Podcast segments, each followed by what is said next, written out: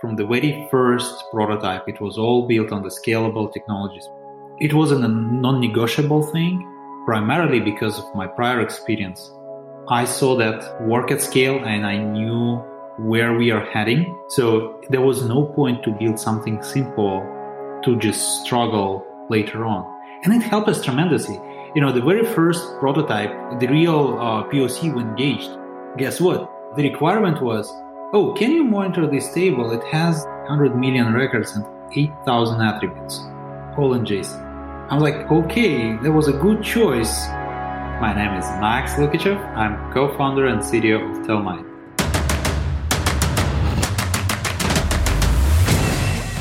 This is Code Story, a podcast bringing you interviews with tech visionaries who share in the critical moments of what it takes to change an industry and build and lead a team that has your back. I'm your host, Noah Labhart, and today how Max Lukichev gift wrapped a central way to observe your data without a single line of code. All this and more on Code Story. Max Lukichev is a deeply technical guy, which means his hobbies have been related to tech since the early days. He's a PhD in computer science and has always been interested in building things. In fact, in his words, he's been building drones since back before they were cool. Overall, he likes to figure out how things work. But outside of tech, he's a family man and makes sure that his kids have all kinds of STEM tools. After spending decades in the enterprise data space, Max experienced firsthand the struggles around data anomaly detection. He constantly lived in escalation mode and saw firsthand that traditional rules and static dashboard based solutions were failing today's data needs. He set out to be part of the solution.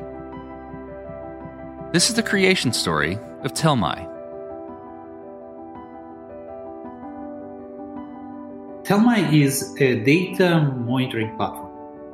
What it means is it can monitor data anywhere in the pipeline, left side of the pipeline or the delivery, the right side of the pipeline. It can connect to anything, databases, data warehouses, uh, even streams of data. And it not only focuses on the high level signals, the pipeline operation. That would be the volume of the data delivered, the timeliness of the data, the schema any problems with that. But it also looks deep into the quality of the data. How accurate are the values in the received data, in the received records? Are they valid? Are they fresh? Monitoring all of those aspects, you know, distributions drifts. You know, classically data quality was approached through rigid rules. You know, people were setting up rules or you know, call it expectations about the data. But as we go in the scale and the number of data sources, amount of data itself, uh, this becomes non-scalable, right? So we really focus on making possible to detect problems in the data without relying on the rules only, yet allowing users to provide their uh, definitions of expectations, but trying to automate as much as possible. Tell me about the MVP, Max. So, that first product you built, how long did it take you to build, and, and what sort of tools did you use to bring it to life? This is actually very funny. The very first MVP was assembled really without a lot of technology. So, what we, from the very early days, I, I realized okay, I, I, had experience in my previous companies working with different clouds. All we are building is uh, it's a cloud software right? and I had experience working with Google, with Amazon, and I really like the offerings from the GCP from Google because of the ease of assembling assembling stuff uh, quickly. You know, great products, BigQuery, Dataproc, uh, Dataflow.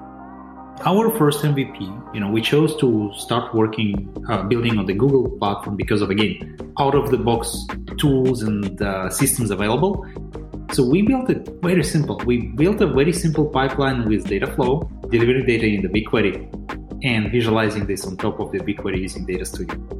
I wouldn't even call it a product. It was a, a, solution built from the kind of Lego box, trying to combine those three tools together. But it worked tremendously well at scale. It was fast enough, and we started showing the idea of what Telmai is to our customers, just to get the feedback to understand what the customers need, so to show them how much garbage is in their data. It was always eye opening. Like people think, well, I may be I may be doing okay. I haven't had a data monitoring software before until they see how much actually garbage there, how much impact it actually does. This was very helpful. So the MVP wasn't actually it wasn't even the monitoring system in, in that sense. It was just a collection of dashboards and analytical engine inside which allowed us to start just explaining the concept. And then we started building the actual proper product. Well, that's interesting. So, with that portion of the product, which was just, you know, analytics and dashboards and illustrating the point of the data, um, how did you come about making that decision? And, I, am curious, kind of, I'll ask that in more of a, a, broader way. Tell me about decisions and trade offs you had to make in, in more detail of that one or other ones, and how you coped with those decisions. We just philosophically decided to kind of abstract from what everyone else is doing and follow what our customers want. Being in the listen mode for as long as possible, trying to capture that pattern of uh, what's common between the customers. And that's what we did basically. Uh, having these dashboards in hand, it was just an opportunity to be in the conversation. And we started capturing, okay, they talk about being overwhelmed with number of dashboards. Okay, it has to be proactive. It has to be monitoring system, which alerts early. They talked about providing the, the manual feedback, the rules versus fully automatic detection of the problems. Okay, great. It gives this idea what what is the workflow there, you know, where artificial intelligence should help, where the rules uh, should excel, and, and so on. One thing which we had in mind right up front and which wasn't up to debate is being in the cloud and scalable for any volume of data we defaulted from the very beginning. We are not going to do sampling. It should be a self-service tool which doesn't require heavy configuration, right? These will be kind of the foundation, and then back on top of that, we started just listening for customers, hearing their feedback. You know what makes sense, what doesn't, and just started translating into the product. So you're at that point. You've built the dashboards collecting the analytics to tell you know, to tell the potential customers the, the garbage they have in their system, right? How did you progress the product from there? How did you mature it? What did you, what else did you build? And I'm, and I'm curious to wrap that in a box a little bit. I'm curious how you built your roadmap and how you decided, how you went about deciding, okay, this is the next most important thing to build. We kind of gauged what customers are more excited about. And that part was really this continuous monitoring it was our hypothesis initially. We knew that we are building the monitoring system, but we we needed a, a strong validation of that. And once we got this strong validation, we just went full throttle building. If you're building the monitoring system, the dashboards is not going to be sufficient. It has to be a system with a rich analytics which runs in the backend and generates alerts and presents the findings to the user in a nice, understandable manner. So at that point, we realized, okay, the dashboard, like the, our initial approach with this rigid data studio dashboards, which was really a hack, is not going to make it. So we will start building the proper UI using React and all the modern software to make a nice experience. The user experience, it was another thing. Through these conversations, we found that user experience is crucial. The software which helps people finding problems in the data should be fast, easy to understand, easy to use, and present a lot of evidence in a very consumable package. Okay, let's switch to team then. So, how did you go about building your team? And what did you look for in those people to indicate that they were the winning horses to join you? Apart from the product, if you ask me what I'm the most proud of, is, uh, is really the team. We started going through our network, a team of people who would want to join us on this journey, fun experience in the startup, and so on. So yeah, we had a lot of friends helping us basically. But then we started growing and starting hiring from outside. But still, a lot of those are either personal network or references from the personal network. Uh, what I'm looking when building the team is really that ability to wear multiple hats and be an owner. This is the most critical part. Uh, people who have the drive, who don't want to uh, work on a task, but rather own a problem, solve the problem. This, you know, curiosity. That's what really make a great startup person. Okay, let's switch to scalability. You know, given your answers to the previous questions, I could I could guess where you're going to go here, but I want I want to ask it generically. Was this built to scale efficiently from day one, or are you fighting this as you grow and gain traction? No, actually, from the day one, from the very first prototype, it was all built on the scalable technologies. We use Spark, we use auto scaling policies and everything. So it wasn't a non negotiable thing, primarily because of my prior experience. I saw that work at scale and I knew where we are heading. So there was no point to build something simple to just struggle later on. And it helped us tremendously. You know, the very first prototype, the real uh, POC we engaged, guess what? The requirement was, oh, can you monitor this table? It has 100 million records and 8,000 attributes, all in JSON. I'm like, okay, that was a good choice. Surprisingly to us, because it was the first real stress test of the system, it worked. This gave us a lot of confidence in all of the decisions we made upfront. Because as a startup founder, you you always are debating. Like, I have this budget, I have this always lack of money. Should I go for something super simple just to you know show an idea or should i like invest more and do it a proper way and there is no right answer you have to follow your gut feel like depending on the industry you're in depending on the type of use case you will be solving one or another way uh, will work or sometimes like you can save something on the ui you know shortcut it on the ui but on the back end you, you, you have to have the right stuff from the very from the day one Again, there's no universal advice here. It's like, as a startup founder, this is the hard question you have to figure out. Okay, well, Max, as you step out on the balcony and you look across all that you've built, what are you most proud of? One thing would be the product that being such an early stage startup, we were able to build technology which does scale so well and is able to really bring value to our customers something that like this wow effect when i when i'm on the conversation with our users and i hear it's like wow this is so helpful. It gives me so much power to do my job. This is like the great feeling. But this is just one part of the story. Second one is really building that you know amazing group of people who are it's a small company. It's a small group of people but motivated excited eager and curious people to, to solve this problem. That that's another thing like product and people. Let's flip the script a little bit. Tell me about a mistake you made and how you and your team responded to it.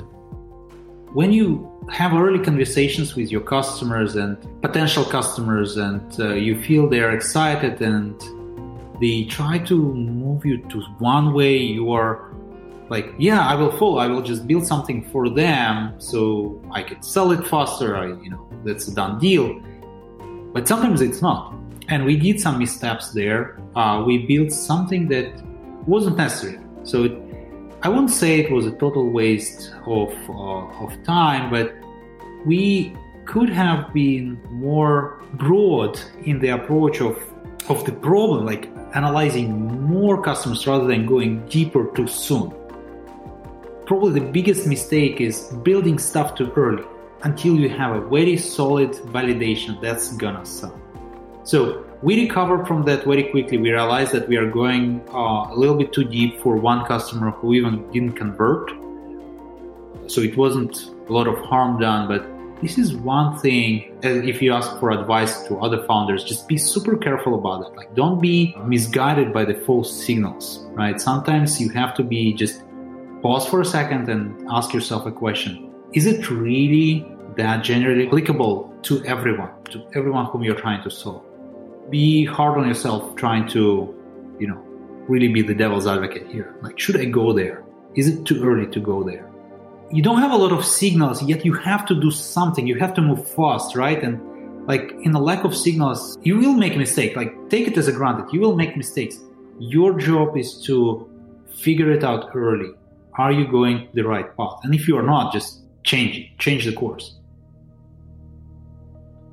Well, what does the future look like for Telmai, the product, and for your team? We are on a good track right now. We are we have very exciting customers with great use cases and a lot of interest from the industry, uh, from the type of the customers we are working with. It's all enterprise, very interesting problems they're trying to solve. But basically, being a solution to their data quality problems. Really, our goal is to reduce their impact of the bad data, right? Make their life happier with that.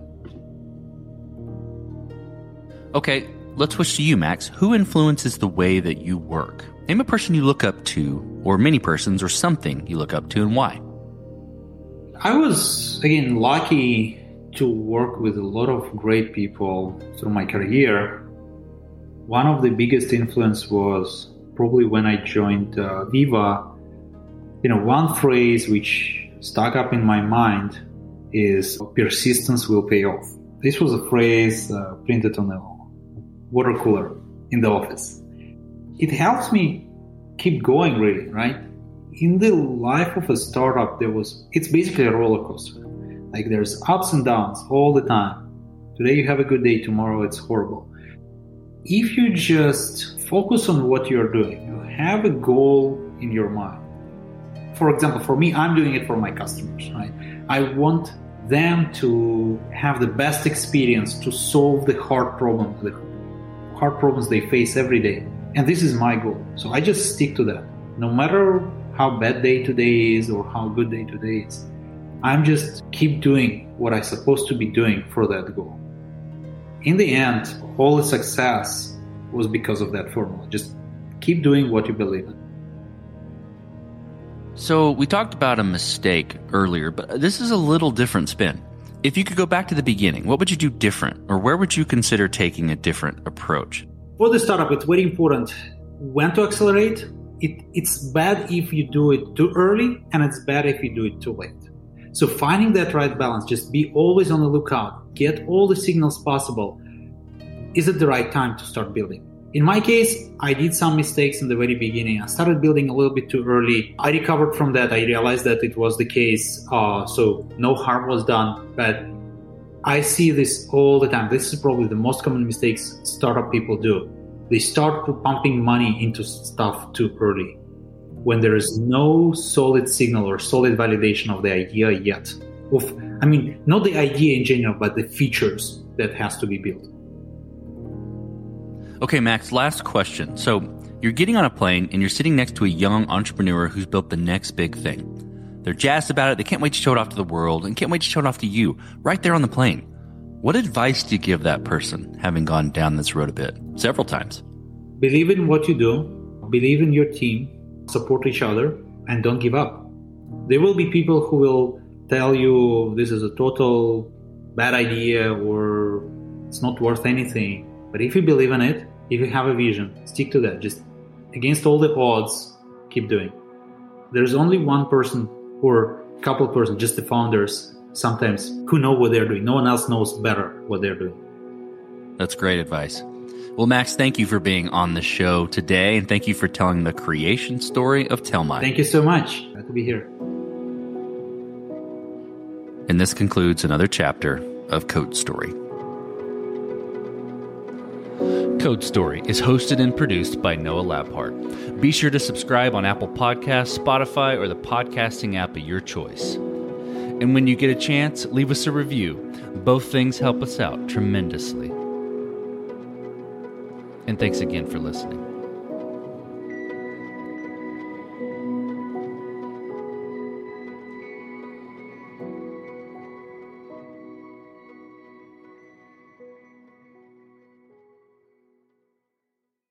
Save big money on plant protection supplies. Now at Menards. Defend your garden with Triazicide Insect Killer. Its fast acting formula protects lawns, vegetables, and many other plants. It kills more than 260 insects by contact, above and below ground. Choose from ready to spray, concentrate, or granular. Save big money on Triazicide Insect Killer at Menards. And check out our weekly flyer on menards.com for all the great deals happening now. Save